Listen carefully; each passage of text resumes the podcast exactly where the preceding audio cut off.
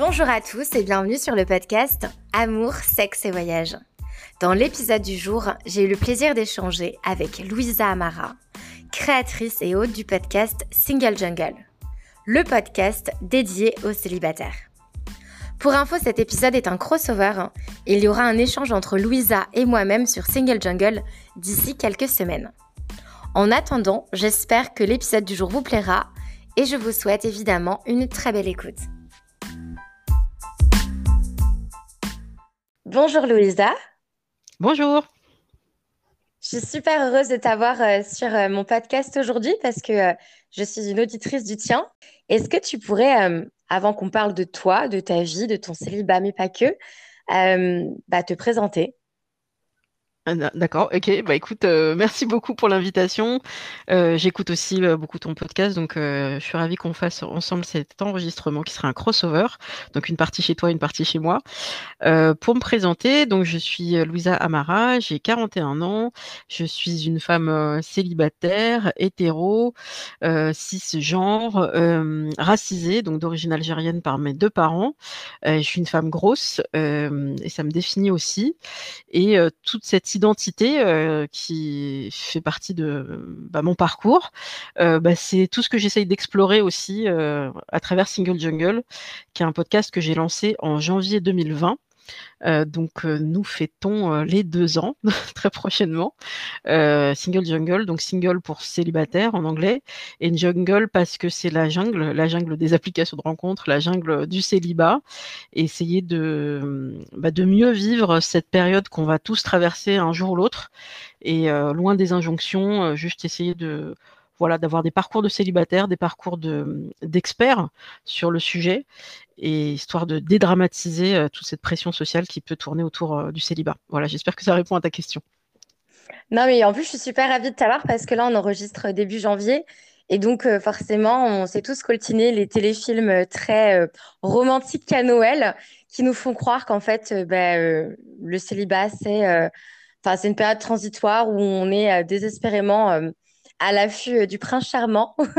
donc, euh, donc non, c'est trop bien de casser les injonctions sur, euh, sur le sujet. On va parler de toi, mais du coup, on va revenir un petit peu en arrière dans ta vie. Est-ce que tu peux me parler de la famille dans laquelle tu as grandi? Quel était ton environnement familial? Ouais, alors moi j'ai grandi euh, en région parisienne, euh, à Colombes précisément, c'est dans les Hauts-de-Seine, euh, donc en banlieue. Donc j'ai vécu la majeure partie de mon enfance adolescence et jusqu'à début de l'âge adulte en banlieue. Ça son importance pour la suite. j'ai grandi dans une famille nombreuse, donc j'ai cinq frères, ça aussi.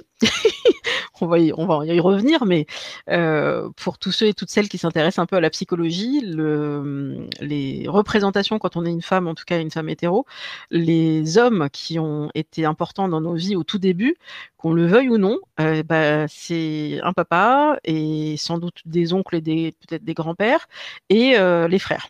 Et donc, moi, je sais que maintenant, je sais que ça a beaucoup, beaucoup joué sur euh, ma vision des hommes et de mes attentes. Et donc, j'ai grandi dans cet environnement. Euh, comme je le disais, donc je suis euh, d'origine algérienne.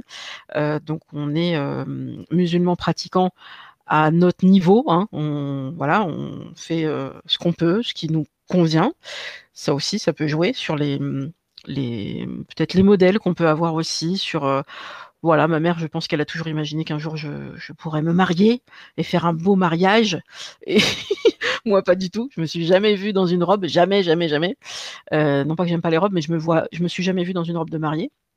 J'ai grandi dans cet univers-là, euh, entouré de cinq frères, donc assez garçon manqué. Ça aussi, c'est une, une, appellation particulière, garçon manqué. Qu'est-ce que c'est qu'un garçon manqué? C'est une fille qui met pas tout le temps des jupes et qui met pas tout le temps du rose. Euh, donc j'ai eu ça aussi. Euh, et puis en fait, moi, dans mon parcours, peut-être qu'on y reviendra, mais les garçons, ça m'intéressait pas beaucoup, dans le sens où c'est nul, en fait, les mecs. bah, j'avais j'avais quand même cinq exemplaires à la maison et euh, même si euh, j'adore mon grand frère qui a été celui qui a été mon mon inspirateur pour plein de choses euh, culturelles, c'est lui qui m'a fait découvrir les westerns, le cinéma, Stallone, donc je lui dois beaucoup de passion. Globalement, je trouvais que les mecs ça avait pas grand grand intérêt. J'avais beaucoup de, de, copines qui étaient un peu mes sœurs, les sœurs que j'ai pas eues, qui sont toujours mes amies d'enfance d'ailleurs et ouais, je me suis intéressée, euh, tu sais, un peu comme les ados qui s'intéressent au sexe opposé ou au même sexe, peu importe, mais qui commencent à être un peu émoustillés. Moi, c'est, enfin, on est des attardés un peu dans la famille, sans, généraliser, mais on s'intéresse pas à ça. On est très infantilisé euh, dans ma famille, donc euh, on s'intéresse un peu aux choses de l'amour très tard, c'est-à-dire pas avant je sais pas, 17, 18 ans et encore euh, tout doucement quoi. On va faire. Peut-être que le premier baiser va arriver dans ces eaux-là, alors que peut-être pour d'autres, en tout cas c'est ce que mes amis me disaient, euh, elles, avaient commencé très tôt, euh, même parfois en maternelle, un petit bisou dans la cour. Ah, moi pas du tout, pas du tout, pas du tout. Donc ça explique aussi un parcours un peu différent, un peu plus lent. Euh, je dis souvent que j'ai un point commun avec euh, Baptiste Le Caplin, euh, jeune humoriste. c'est que tous les deux, nous avons perdu notre virginité, pas ensemble, mais tard, c'est-à-dire à 23 ans. Et en France, la moyenne d'âge pour la perte de la virginité, c'est autour de 17 ans et demi, 18 ans. Ça, bouge pas. Hein. Les, stats ne bougent pas de ce côté-là, passion stats. Donc, donc 23 ans par rapport à 17-18 ans, c'est un peu tard. Ben voilà, moi je trouve que ça correspond bien à ce que je suis. Je m'y suis intéressée tard parce que ça ne m'intéressait pas. Et j'ai choisi par contre évidemment la personne euh, qui serait celle à qui je donnerais euh, ma virginité et c'est devenu euh, mon compagnon ensuite pendant, pendant 13 ans. Ok, donc je pense que vous ne parliez pas du coup de sexualité à la maison. Quand toi, tu as commencé un petit peu à... Alors ça arrivait tard, tu m'as dit, hein, mais quand tu as commencé un petit peu à ressentir du désir, tu t'es jamais questionné sur euh, ton orientation sexuelle, ça a tout de suite été, euh, voilà, tu avais de l'attirance uniquement pour les hommes.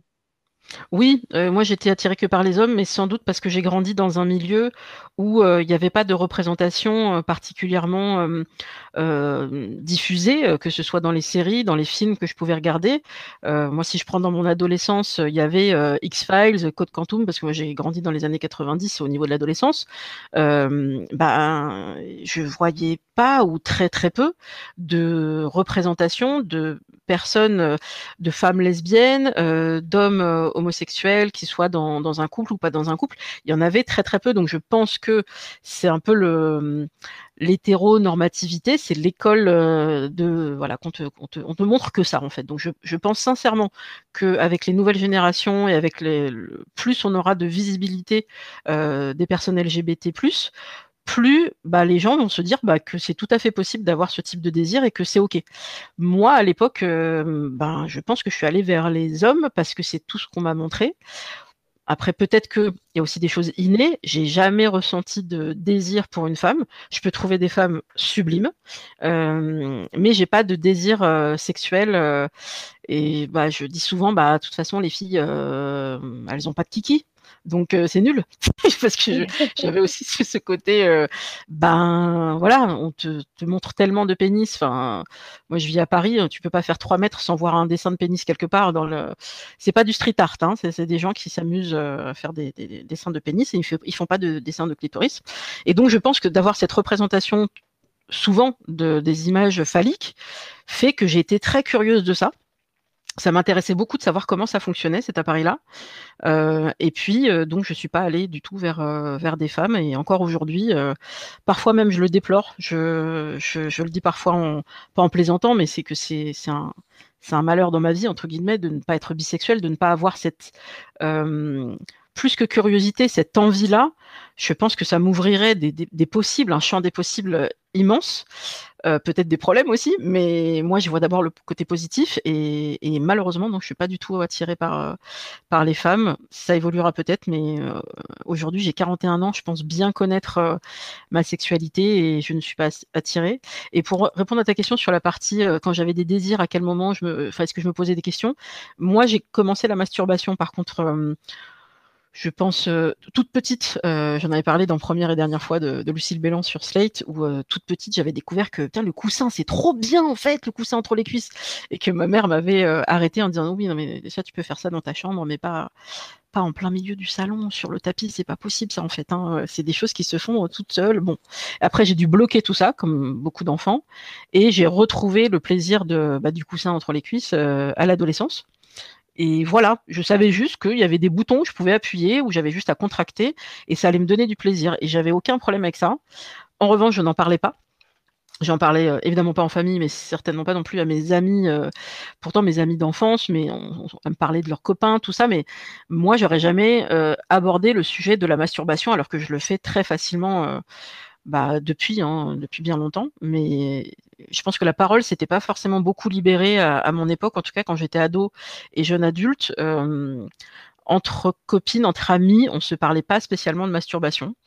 et je suis très contente que maintenant on en parle, on en parle un peu plus. Je suis totalement d'accord. Donc, du coup, euh, tu as fait ta première fois à 23 ans. Euh, est-ce que tu peux me parler un petit peu de ce premier amour et du coup de la découverte de la sexualité avec ce garçon?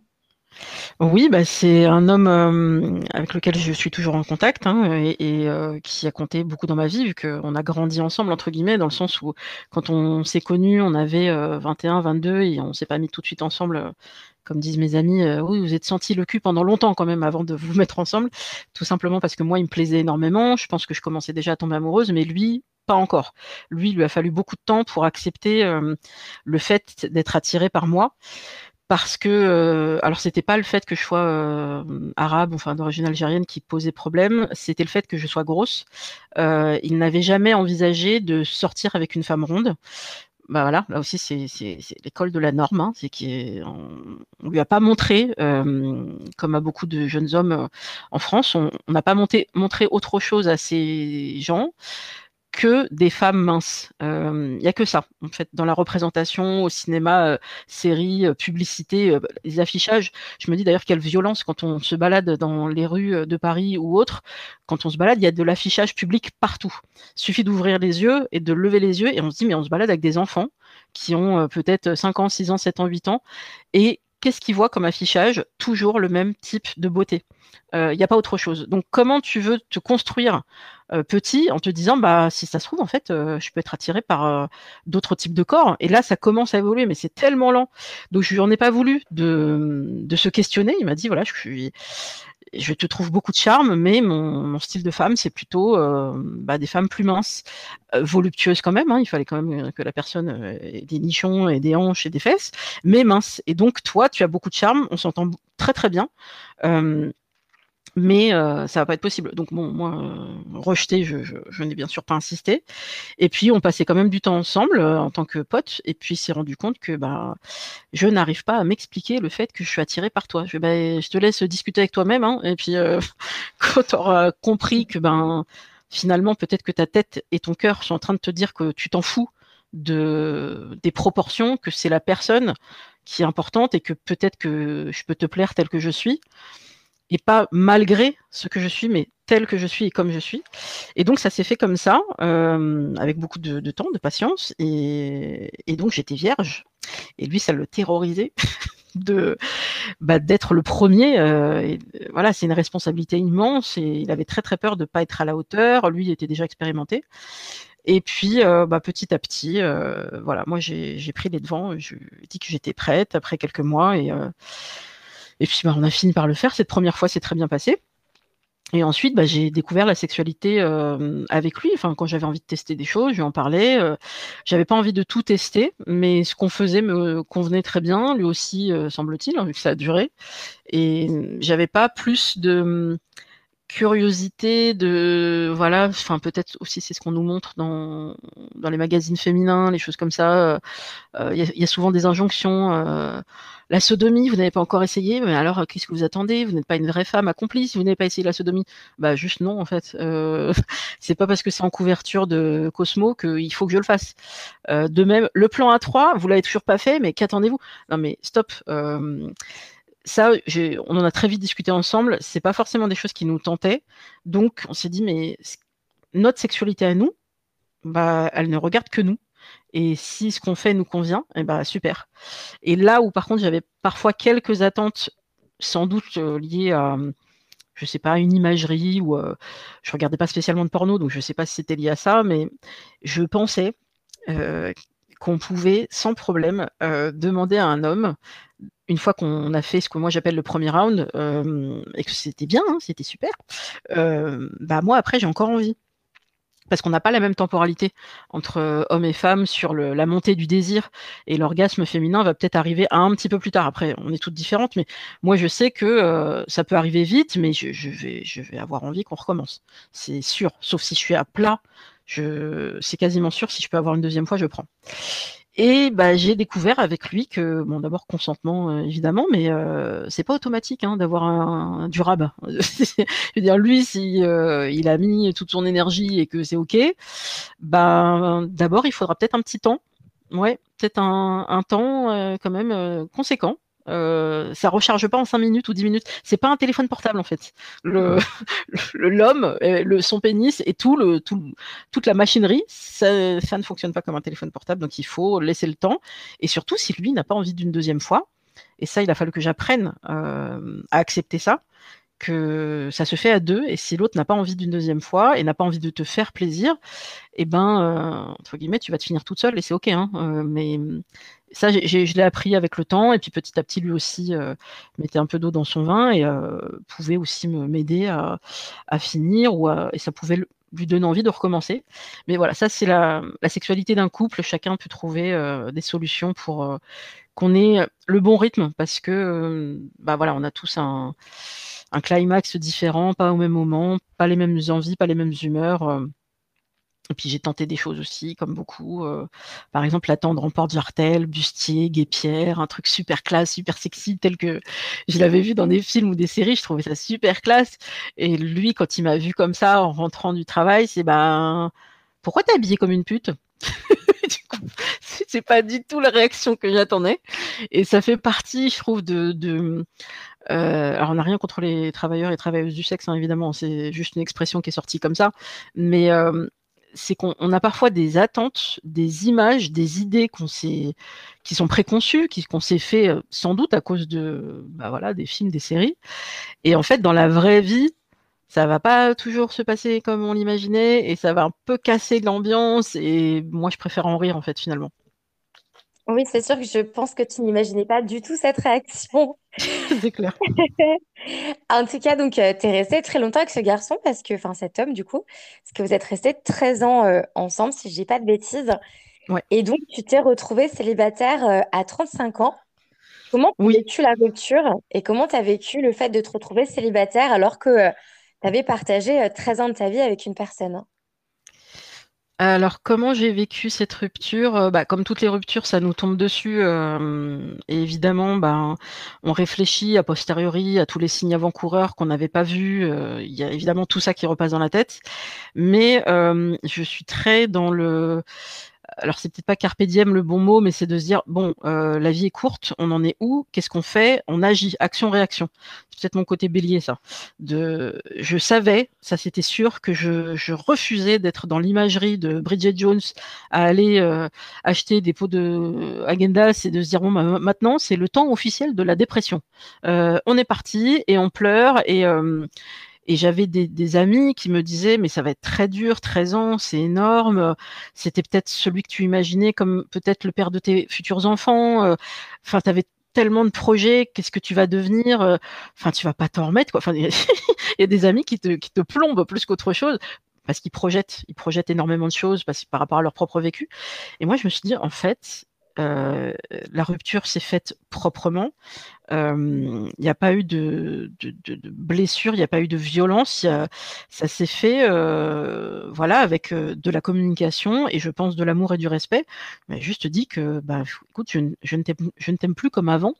Je, je t'aime. Il y a de la, il y a de la tendresse, hein, tu, mais je te vois désormais plus comme une amie que comme ma compagne et mon amante. Donc, donc, il faut s'arrêter maintenant avant que voilà, que, ça aille euh, de pire en pire, quoi. Et donc, je trouve qu'il a eu cette honnêteté par rapport à, moi et par rapport à ce qu'on avait vécu, un respect. Et donc, euh, bah, moi, je me suis dit, ok, eh ben, on va accepter cette situation parce qu'on n'a pas le choix et on va essayer de découvrir qu'est-ce que c'est le célibat? Parce que je sais plus comment on fait. ça faisait longtemps. Je je me souvenais plus de comment on faisait pour euh, rencontrer des gens, tout simplement. Parce que moi, je l'avais rencontré à la fac, donc euh, j'avais eu une très petite expérience du célibat avant lui, parce que moi, j'étais à la fac, donc je m'intéressais euh, essentiellement à, mon parcours universitaire à ma carrière. J'avais pas eu beaucoup de, copains, copines ou je sais pas quoi. Enfin, j'étais pas du tout là-dedans avant. J'avais eu quelques petites expériences, mais euh, très légères. Euh, et j'étais vierge, encore une fois. Donc là, se retrouver seule à 35 ans, ben, on se pose et on se dit bon ben on va se renseigner auprès de auprès de des gens qui savent. Donc mes amis, mes copines qui elles étaient passées par là, me disent bon ben voilà, ben maintenant les rencontres, tu vas voir que les amis d'amis d'amis d'amis tous ces gens-là sont casés parce que c'est la trentaine et tout le monde est en train de se caser. Donc, on ne peut pas forcément te présenter des gens. À ton travail, attention, parce que bon, ça peut être un petit peu dangereux. En revanche, il y a l'essor des sites de rencontres, des applis. Tinder commençait beaucoup à l'époque à, exploser et d'autres sites ou applis. Donc, bah, commence par là peut-être, mais attention, protège-toi. Il y a quand même des gens qui peuvent, être très agressifs sur ces applis. Donc, j'ai commencé un peu par là et je me suis dit, ça se trouve, cette expérience, elle peut servir à quelqu'un. parce que je suis peut-être pas la seule dans ce cas de figure. Et donc, j'ai décidé de de documenter entre guillemets. Donc à chaque fois que je faisais une rencontre euh, marrante ou pas marrante, mais bah, je faisais un petit tweet en disant bon bah voilà. Euh, c'est parti pour mon premier date. Euh, j'ai rendez-vous à tel endroit. puis, je, bien sûr, j'informais aussi mes amis au cas où il se passe un truc. Hein. sécurité avant tout. Et puis, J'en ai fait quelque chose de drôle parce que autant en rire parce qu'il y avait vraiment des, rencontres qui étaient euh, catastrophiques entre les gens qui arrivent et c'est pas du tout eux euh, sur la photo. Euh, non non mais moi c'est parce que je mets la photo de mon collègue, il est d'accord, c'est plus simple comme ça. oui mais non en fait du coup c'est un mensonge. Moi je peux pas commencer une relation par un mensonge. Oui mais maintenant que tu t'es déplacé, donc voilà je, je suis tombée aussi sur ce genre de loustique et j'ai découvert c'est ça aussi le jeu des rencontres, c'est qu'il y a des, on ne sait pas qui on va vraiment rencontrer, est-ce que les gens sont sincères ou pas. Et j'ai fait des tweets. Et à force de faire des tweets, il y a des gens qui me disaient mais il faut vraiment que tu en fasses quelque chose, un bouquin, euh, un article, parce que enfin c'est excellent quoi. C'est c'est dingue ce qui se passe dans le, dans le monde du célibat. Les gens se rendaient pas compte, je pense, de ce qu'on vivait. Et donc j'en ai fait après un article. Euh, que j'ai envoyé au Huffington Post qui acceptait les, les participations comme ça, euh, des tranches de vie entre guillemets. Et j'ai appelé ça, euh, faut un titre accrocheur évidemment, euh, les cinq raisons pour lesquelles il est presque impossible de trouver un homme euh, célibataire d'accord pour une relation durable. et là, tu dis pourquoi il y a cinq raisons, mais il n'y en a pas plus, il n'y en a pas moins. Et en fait, bah, j'expliquais que bah, sur les applis, les, gens mentent, euh, les mecs euh, like tous les profils, donc déjà de, base, il y a un problème. Enfin, je, te, je te donnerai les références, mais j'ai eu après des retours, des gens qui m'ont dit mais c'est trop ça, les applis, c'est affreux, mais y a-t-il d'autres moyens de faire des rencontres? Et je me suis rendu compte de ça. Et ça, ça a été presque un choc pour moi. Euh, et c'est le cas pour beaucoup de célibataires. Je me rends compte, c'est de se dire, on n'a que ça comme solution pour faire des rencontres. Il y a vraiment que ça, c'est ça qu'on nous propose. Euh, quand on redevient célibataire, c'est déjà pas forcément évident. Il va falloir gérer la rupture et émotionnellement tout ce que ça, ça provoque. Mais en plus, on nous dit, ah, au fait, euh, en fait, maintenant, il n'y a plus que les applis pour que tu fasses des rencontres. Hein. C'est pas possible. Et donc, j'ai cherché d'autres moyens. Et j'ai découvert ce que d'autres célibataires m'ont recommandé, les vacances de célibataires. L'UCPA, euh, pour ne pas les nommer, donc c'est un, organisme qui permet de faire des vacances sportives, euh, pas très chères, donc dans des conditions un peu spartiates, hein, c'est pas le grand luxe, et au moins ben, on peut découvrir, euh, on peut découvrir un endroit, un bel endroit. En l'occurrence, moi, je suis allée aux Antilles et aux Saintes. Et j'ai découvert des copines. je me suis fait plein de copines parce que j'étais pas allée voir les stats avant. Mais à l'UCPA, dans les voyages organisés, il y a 60 euh, à 70% de femmes. Et c'est ah super, hein C'est super. C'est juste que ben si tu penses que tu, ça va être une grande colonie de vacances, euh, ça va être un peu ça. Mais où éventuellement des rencontres seront possibles, euh, telles qu'on peut le voir dans les bronzés, tu vois. Oui, il y aura quelques rencontres, mais statistiquement, euh, tu as plus de chances de te faire des super copines. Euh, je fais une dédicace aux Choupettes, donc qui est mon groupe de, copines que je me suis fait euh, à l'UCPA il y a plusieurs années maintenant, et on se voit toujours, et c'est super. Mais non, statistiquement, c'était pas possible de faire des rencontres là-bas quand il y a autant de, femmes. A pas, on, ne trouvera pas chaussures à son pied. Et donc, c'est pas grave. Je me suis dit, ok, bah, ça sera pas pendant mes vacances, pendant ces voyages-là, en tout cas en collectif, que je vais faire des rencontres. Bah, c'est pas grave j'apprends, je découvre. Y a-t-il d'autres moyens? Ben non. Du coup, je suis retournée aux applis et donc pour répondre à, la question, est-ce que j'ai réussi à faire des rencontres depuis que depuis cette rupture, des rencontres autrement que par les applis? La réponse est non. Donc finalement, les applis, elles ont quelques désavantages, mais elles présentent l'intérêt de me permettre à moi, en tout cas peut-être parce que je suis ronde, peut-être parce que je suis arabe, peut-être parce qu'il y a plein de choses qui font que. Je sais que d'autres femmes qui n'ont pas le même profil que moi euh, bah, peuvent faire des rencontres dans des bars, par exemple, sans problème. Ouais, bah, moi j'ai fait, euh, j'ai essayé les rencontres dans des bars et je suis tombée sur des hommes qui voulaient même pas me dire bonsoir euh, parce qu'ils ne voulaient pas être vus en train de dire bonsoir à une femme ronde. On a aussi ça, cette violence-là, cette grossophobie qui existe. Donc les applis, ça permet au moins puisque mes photos sont là, que mon poids est indiqué, etc. Ça permet de faire un premier tri. Et si je repère que la personne n'est pas capable de me dire bonjour correctement euh, euh, sous prétexte que je suis ronde ou que je suis arabe ou ceci, cela, eh ben voilà, euh, je, vais la dégager facilement. Alors que dans un bar ou un, autre lieu, ben il y a une violence à se prendre. c'est même plus une veste, quoi. Quand la personne ne répond même pas un bonsoir, on, est sur de l'agressivité, de l'impolitesse, et je souhaite ça à personne. Mmh. Ouais, tu m'étonnes, c'est sûr. Donc, bon, je pense que tu as euh, eu des mésaventures sur, euh, sur les apps de rencontres, enfin, des, des rencontres pas super cool, des, du ghosting, des, des lapins, des choses comme ça. Euh, mais tu as quand même rencontré, je crois, quand même pas mal de d'hommes. Est-ce que tu as le sentiment d'avoir exploré davantage ta sexualité depuis que tu es célibataire? Dans le sens où, du coup, tu as multiplié les partenaires et peut-être que d'un homme à l'autre, il y a des pratiques différentes, des façons de de faire l'amour, de baiser, peu importe. Euh, ouais, Est-ce que tu as l'impression d'avoir un petit peu élargi ta sexualité euh, de par le fait de changer de partenaire? Oui, parce que selon les hommes, euh, même si moi je ne suis pas adepte des one-shots, parfois ça s'est fait euh, sans que je le veuille, mais c'est arrivé et donc on se dit bon bah là, c'est la première fois, euh, on se lance, on explore, on discute, on voit ce qui nous plaît, ce qui nous plaît pas, et là je vais peut-être pouvoir proposer quelque chose que je n'aurais pas forcément tenté dans le cadre de mon couple parce que bah, peut-être qu'à l'époque j'étais pas encore vraiment sûre de moi et, et on veut pas blesser, on veut pas choquer, il y a énormément d'affect quand on est dans une, relation de couple, alors que quand on est célibataire et que c'est avec une nouvelle personne et on sait que c'est peut-être on est parti plutôt pour un truc léger, donc euh, on explore tous les deux. Ça peut bien se passer. Après, il y a des choses aussi où je me suis dit, hm, il m'a pas trop demandé ça, et ça va. Euh, je me sens bien, je me sens pas agressée, mais j'aime pas. Je vais te prendre un exemple. Le type qui est au-dessus de moi, et euh, bah moi j'ai la bouche ouverte, peut-être parce que je pensais qu'on allait s'embrasser. Je pensais qu'on allait s'embrasser, et lui décide euh, de son propre chef de euh, me cracher dans la bouche. Mais non, en fait, on ne fait pas ça. non, peut-être on en parle avant, peut-être on dit bah écoute, euh, moi il y a un truc qui me plaît bien que j'ai vu peut-être dans des films porno. On va être très clair, ça vient de l'imagerie porno, ça. Hein.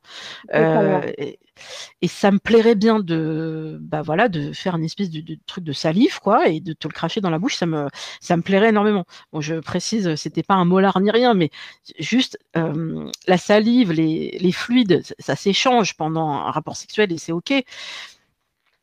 Mais mais cracher dans la bouche de quelqu'un sans lui en parler avant, euh, mais ça me viendrait pas l'idée, moi, c'est ouf. Donc c'est vrai que j'ai découvert des choses comme ça et j'ai pu dire bah ok, ça on me l'a fait sans que je, on me le demande. Je sais que je n'aime pas. Déjà, moi il faut qu'il y ait un consentement quoi qu'il arrive. Euh, inversement, il y a euh, des choses que je n'aurais pas forcément imaginées, mais comme le partenaire me dit bah tiens, moi j'aimerais bien essayer ça, qu'est-ce que tu en penses? Moi, bah, exemple, bah, par exemple, au niveau anal, euh, donc en l'occurrence plusieurs hommes, euh, oui, un, petit paquet quand même. Hein, je dirais pas tous, mais il y en a eu un certain nombre qui euh, avaient exploré la partie anale de leur anatomie et ils trouvaient que c'était super. Donc seul ou avec des partenaires. Bon. Et donc, ils me disent, euh, voilà, est-ce que, euh, que ça te tenterait, euh, bah, soit de me mettre un doigt ou deux doigts ou plus, ou même bah, un objet, donc un sextoy. Bon, bah alors là, moi, euh, c'est avoué que je, n'ai pas d'avis. Je, je suis ni dégoûtée, ni excitée, ni j'ai aucune imagerie là-dessus. Je suis pas. Moi, j'avais déconstruit depuis longtemps le côté euh, non, non, mais tout ce qui est anal, euh, c'est plutôt voilà associé au LGBT. Pas du tout. Non, je veux dire, on est tous fournis en anus a priori. Donc, si quelqu'un veut explorer son corps, il est libre de le faire. Moi, après, qu'est-ce que ça va me faire à moi en tant que femme de pénétrer un homme? Je ne sais pas. Et donc, ne sachant pas, eh ben, on va essayer, on va voir ce que ça me fait. Euh, dans un premier temps, ça me faisait plaisir de hum, leur faire plaisir. Il y avait un côté aussi presque hum, lié à de la domination. On a vraiment l'impression d'être en maîtrise du truc. Euh, donc ça, j'aimais bien. Jusqu'à même tester, mais dans une relation qui était quand même assez suivie, euh, de sex friend, mais très suivie, bah, un objet, quoi. Donc, le, alors c'est plus ou moins un strapon, quoi. Donc vraiment une espèce de petite ceinture qui va tenir l'objet, le sextoy, qui est à la fois en moi, vu qu'il y a une partie vraiment bah, sextoy à l'intérieur du vagin, et une partie qui sort où en fait on se retrouve avec une queue. Alors ça c'est moi qui ai toujours été curieuse de, ça, du pénis, de dire putain qu'est-ce que ça fait d'avoir un pénis? Et ben là, euh, merci la science, et ben, avec les sextoys on peut savoir ce que c'est et ce que c'est que de pénétrer et il faut être sur ses appuis et faut et c'est du sport hein, et, et bah ça c'était très intéressant de savoir ce que c'est que d'être dans cette position là. Donc ça oui j'ai pu explorer, j'ai aimé. Euh, propose pas systématiquement. Je vais plutôt attendre que le, que le mec qui a envie d'explorer me dise bah tiens, euh, il me semble que tu es assez ouverte là-dessus, qu'est-ce qu'on, est-ce qu'on pourrait en parler? Euh, Donc oui, je pense que quand on est célibataire, en tout cas dans mon cas, parce qu'il n'y a pas d'obligation, bah, c'est la bonne période pour tenter des choses et être assez ouvert curieux, mais toujours avec le bon partenaire, les bons partenaires, ceux qui vont être respectueux et qui vont qui vont apprécier aussi.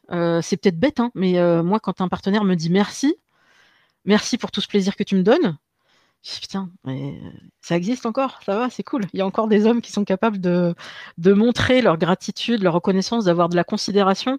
bah ça, ça me fait, ça me fait très plaisir. Mmh, totalement. Il y a un sujet dont j'aime beaucoup parler, c'est la contraception, parce que on est, euh, nous, euh, personnes possédant du coup bah, un vagin euh, et un utérus surtout, on nous parle de contraception depuis très jeune. Bon, toi, pour le coup, je ne sais pas trop si ça a été ton cas, je ne pense pas du coup dans ta famille.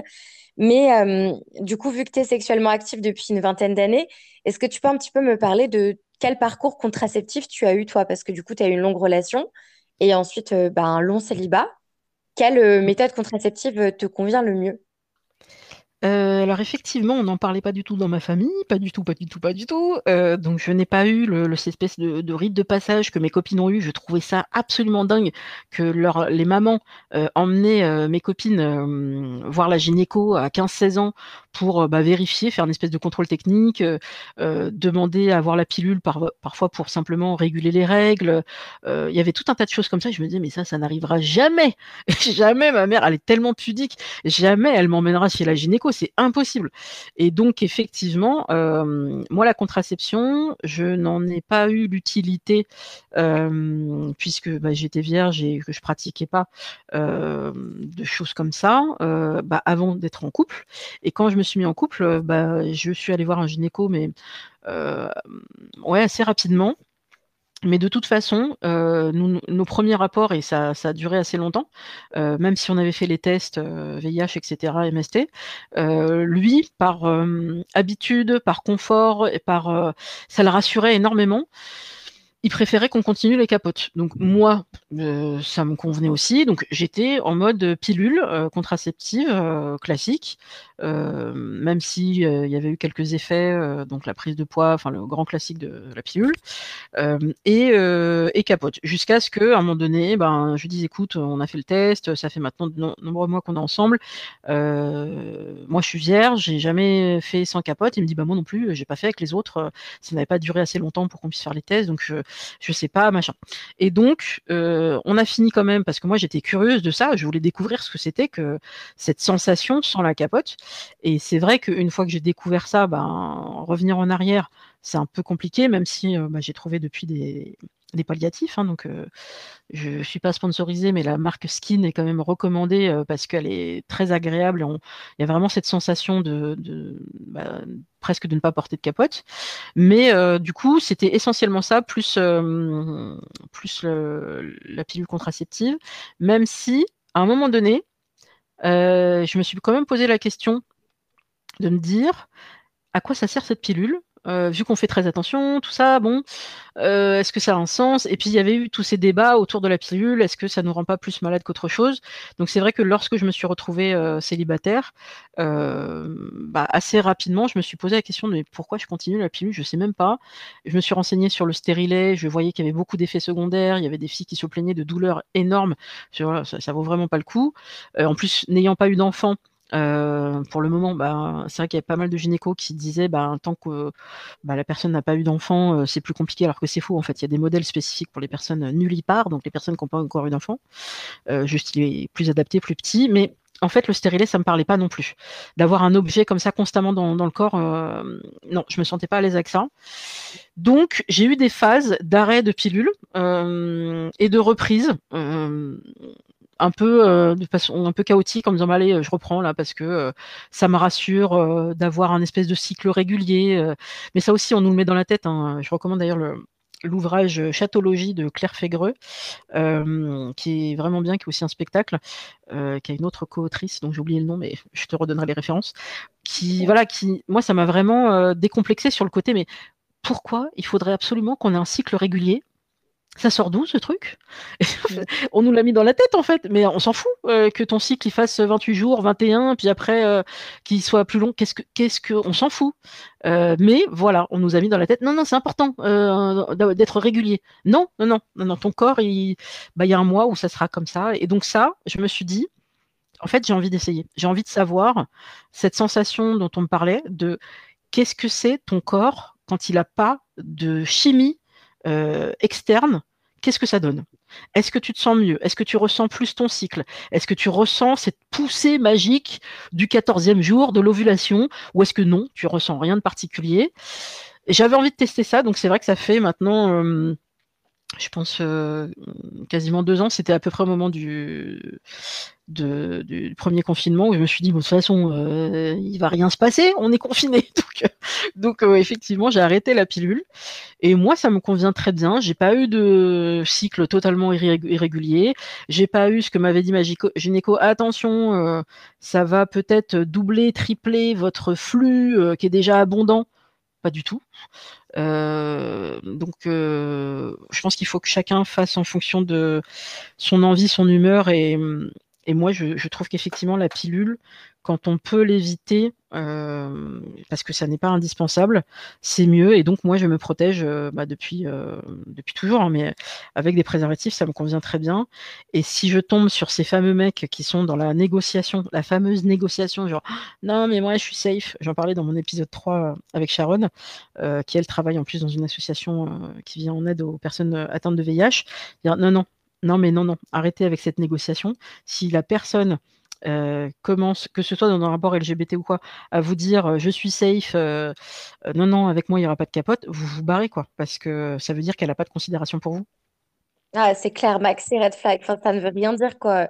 Je suis safe. Enfin, c'est pas marqué sur ta tête. je te connais pas. non, enfin, c'est mort. Et je valide totalement ce que tu dis sur le parcours contraceptif et euh, tu as fait la petite reco de la marque Skin. Euh, moi, personnellement, j'ai arrêté, euh, j'ai arrêté il y a sept ans la pilule parce que, bah, pareil que toi, enfin, je voilà, j'avais pas envie de, de, de, continuer à avoir des hormones dans mon corps, tout ça. Et le stérilet, c'est pareil, c'est pas quelque chose qui, qui me plaît. Dans l'idée d'avoir quelque chose comme ça en permanence dans mon corps, j'ai pas envie. Et du coup, bah, écoute, j'utilise aussi la marque Steam qui est très bien, que je recommande aussi. je suis ravie de voir que je suis pas la seule à être satisfaite de cette marque-là. Tout à fait. Par contre, il y a une charge sexuelle. Euh, il y a un livre d'ailleurs là-dessus.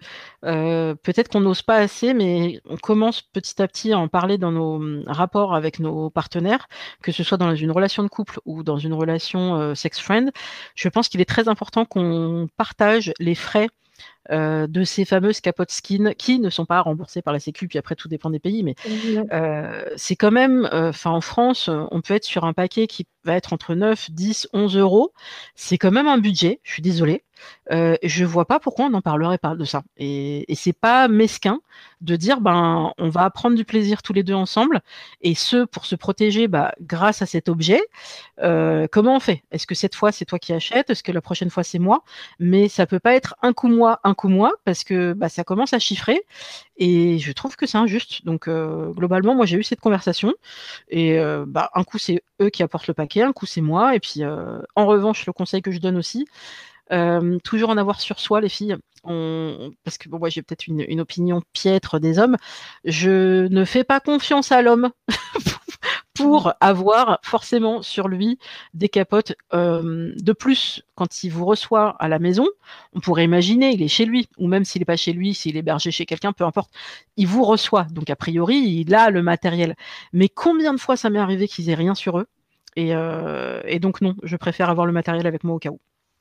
Totalement. Bah, pour le coup, bah, moi là, je suis en couple depuis trois ans et euh, à chaque fois, c'est vraiment fait 50-50 sur, euh, bah, sur les préservatifs. quoi. C'est un, un coup l'un, un coup l'autre. Là, pour tout te dire, euh, on a terminé le, le premier de l'an. Là, on, a terminé notre, notre boîte. Et donc, du coup, c'est à son tour d'acheter d'acheter une boîte. Donc, il le sait, etc. Et, et quand j'étais célibataire, je sortais en permanence avec des préservatifs dans mon sac. quoi. Parce que, effectivement, si tu as une envie sexuelle et que la personne n'a rien voilà, c'est, euh, on va dire, 50-50, quoi. Il faut avoir des capotes, euh, on ne sait jamais. c'est ça. Est-ce que euh, parmi toutes ces rencontres que tu as faites sur les applications, tu as fait une rencontre un peu spéciale qui t'a plus marqué que les autres, qui a été plus impactante dans ta vie? Il y en a eu plusieurs, je pense, mais celle qui m'a sans doute je dirais marqué dans le sens qui m'a boosté, euh, qui m'a boosté l'ego. C'est parce que faut pas se leurrer. Euh, il y a évidemment une part d'ego à, à, faire des rencontres, parfois beaucoup. Euh, parce que bah voilà, on a envie de plaire, on a envie de se rassurer, de se dire qu'on a encore un pouvoir de séduction, que euh, c'est pas parce qu'on se retrouve célibataire à 35 ans que notre vie euh, de femme est, est terminée. Et donc c'est vrai que moi, en tant que bah, la petite grosse euh, qui était peut-être populaire euh, au collège ou au lycée par son humour, et parce que j'étais la fille sympa, mais j'étais pas forcément la fille qui plaisait. J'étais pas la reine du bal, la, la reine du lycée ou quoi que ce soit, loin de là. Donc j'ai forcément, comme beaucoup de gens eu un petit complexe de dire mais il y a des hommes, ils sont tellement beaux, je les aurais jamais. Ils sont pas pour moi. C'est chacun dans son couloir, quoi. Et, donc c'est vrai que via les applis, alors dans les applis, attention, je mets les applis de rencontre, mais je mets aussi les applis de réseaux sociaux parce que parfois par Instagram, par Twitter, on peut rencontrer des gens aussi par ces biais-là. Et là, lui, c'était dans ce cadre-là un homme euh, tellement beau que, les femmes se retournent sur son passage, comme dans les, publicités pour les parfums. Et c'est vrai, je me disais, mais lui, mais juste, c'est impossible de l'avoir. Euh, comment tu veux qu'il... Enfin, non, dans quel monde? Et, de savoir que non seulement euh, c'était un homme que je pouvais avoir, mais en plus qui pourrait revenir, c'est-à-dire qu'il a tellement apprécié l'expérience avec moi euh, bah, qu'il m'a reproposé qu'on se revoie euh, à différentes occasions, même si ça n'était que euh, sexuel. Il n'y avait pas que du sexe, évidemment, dans une rencontre, il y a aussi beaucoup de discussions, de, de conversations, et c'est la discussion avant sexe et post-sexe, c'est sans doute ce qui nous intéresse le plus, au fond. Et eh ben, je pense que ça, ça m'a marqué parce que je me suis dit, mais ça m'ouvre un champ des possibles. Oh, en fait, il y a moyen en fait, en fait, il y a moyen. Oh, mais c'est trop bien en fait. Et moi, je me suis rendu compte que c'est moi qui me fixe mes propres limites. En fait, je m'étais dit mais tu peux pas. Et pourquoi tu peux pas? Parce qu'on t'a dit que les grosses, euh, elles pouvaient pas. Ah ouais? Eh ben écoute, on va voir. Au pire, qu'est-ce que tu risques? Une veste. Et ça, ça m'a vraiment de ce jour-là où euh, j'ai vu que je pouvais séduire cet homme-là qui était entouré de bombasses euh, et que c'est moi qui l'a choisi. Sorry, sorry, désolé les filles.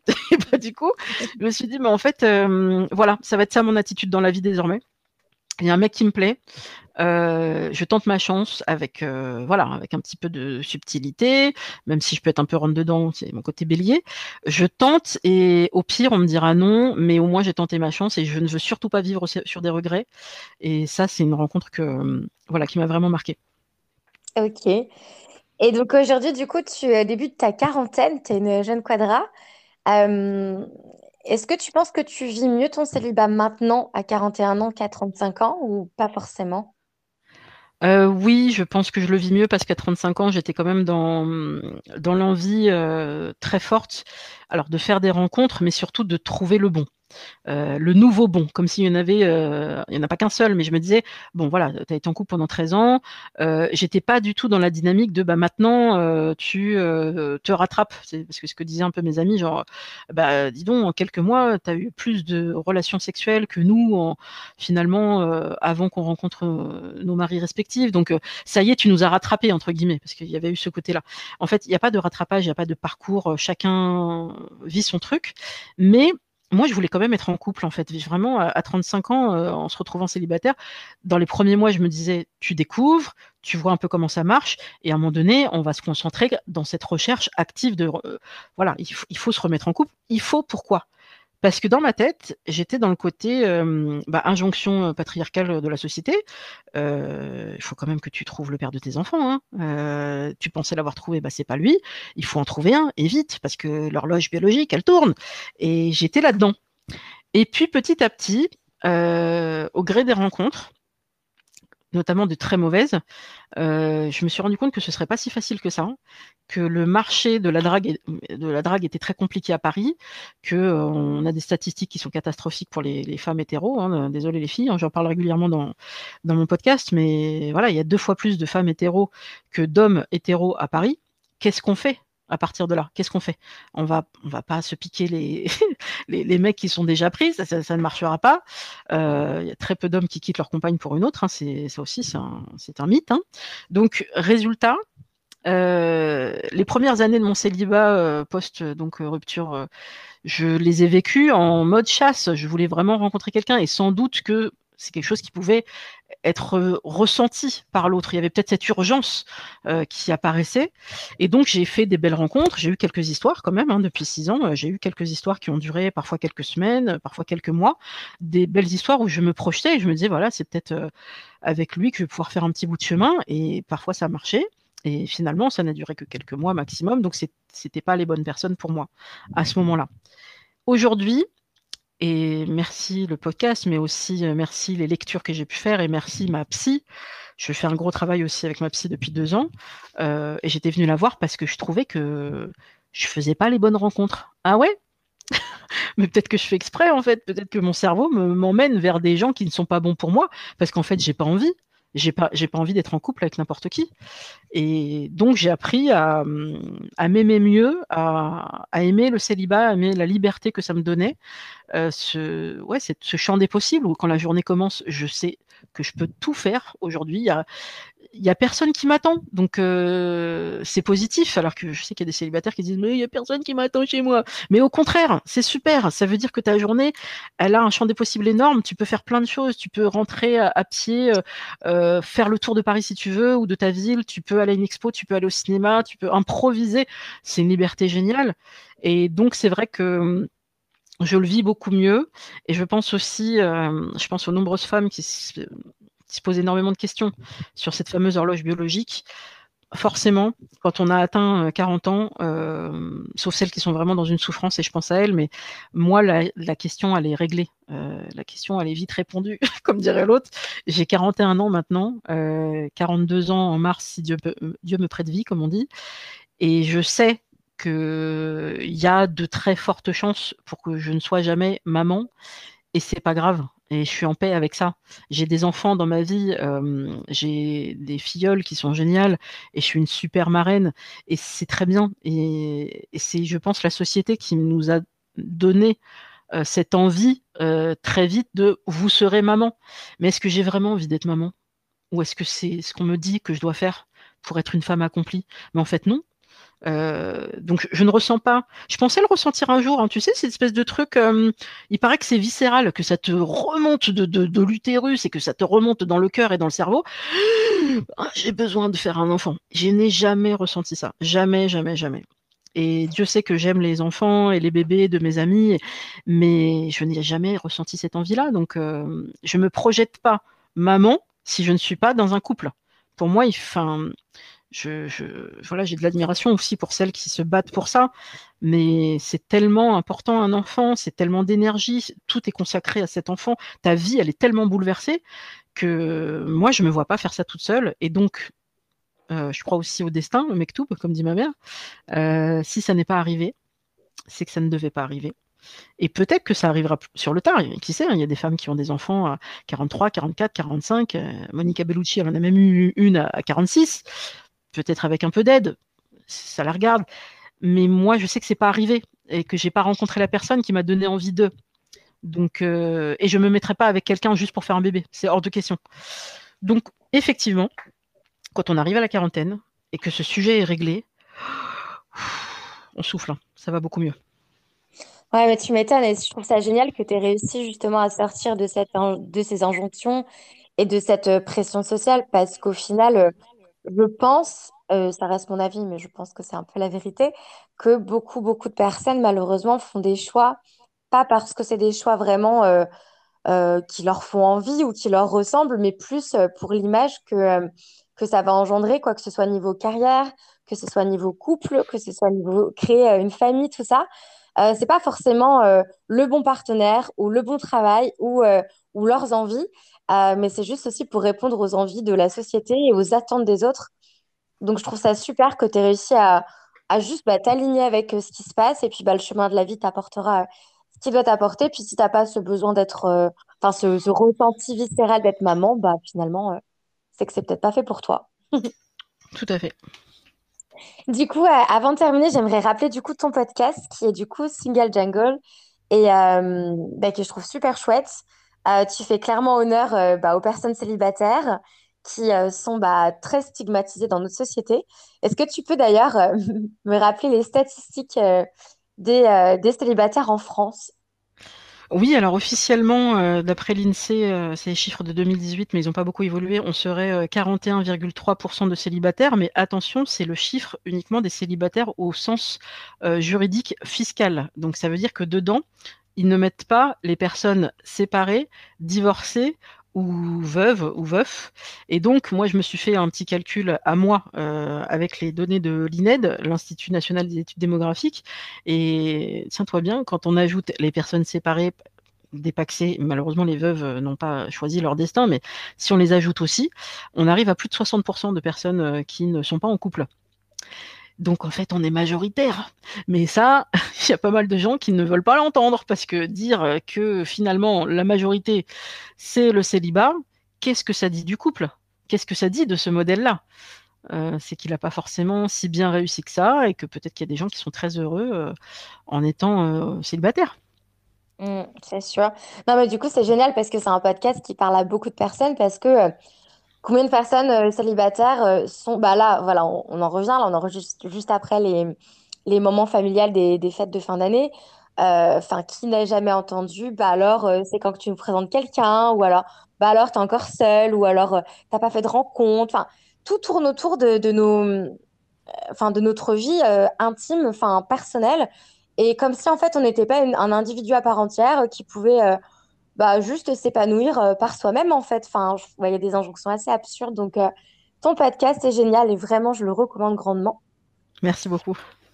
Qu'est-ce que je peux te souhaiter pour la suite, en l'occurrence pour l'année 2022 bah écoute, on m'a posé la question hier et je suis restée euh, un peu euh, un peu perturbée parce que je me suis dit moi je souhaite surtout après ces deux ans de pandémie de Covid, je souhaite la santé euh, parce que c'est vraiment le plus important à, à, tous. Donc je me souhaite la santé et je la souhaite à mes proches et à tout le monde et qu'on puisse enfin retrouver une vie un peu plus normale. Et j'ai vu sur Twitter une fille qui disait mais en fait vivre avec le Covid, c'est comme vivre avec un coloc très envahissant qui écoute la musique musique à fond, qui cuisine à 3 heures du matin de l'ail, et en fait, on n'a pas le choix. on est obligé de s'adapter à ce colloque euh, envahissant. Euh, ouais, c'est une bonne image. Et eh ben écoutez, euh, faisons en sorte qu'on puisse mieux cohabiter avec ce truc-là, qu'on puisse s'en sortir, et après tout le reste, le reste suivra parce que finalement ça a été une leçon d'humilité ces deux ans de pandémie.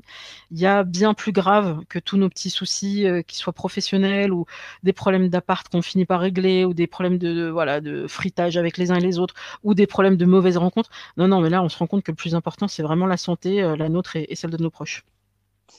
Totalement. Bah écoute, je te rejoins totalement. J'espère qu'on va pouvoir euh, bah, vivre un petit peu plus normalement avec ce virus et que surtout, bah, enfin, nos proches, etc., resteront en bonne santé, mais qu'on sera un petit peu plus libre parce que moi, en l'occurrence, je suis bloquée au bout du monde.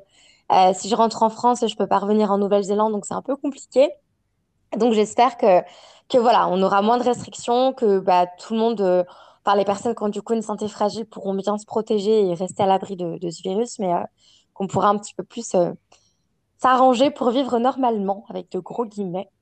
En tout cas, bah, je te remercie beaucoup, beaucoup, Louisa, d'avoir participé euh, avec moi euh, à ce crossover parce que c'était vraiment un plaisir d'échanger avec toi, de parler de tout ça, euh, amour, sexe et célibat. Et merci d'avoir livré une partie de ta vie et de ton intimité. Merci Christelle.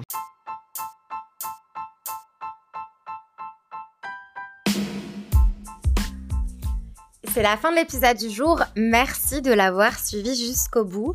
Vous pouvez retrouver Louisa avec son podcast Single Jungle sur toutes les plateformes d'écoute. Vous pouvez la retrouver aussi sur les réseaux sociaux. Je mettrai tout en description de cet épisode. J'espère que cet épisode vous a plu et je vous retrouve comme chaque semaine la semaine prochaine avec un tout nouvel épisode du podcast Amour, sexe et voyage. À très très vite.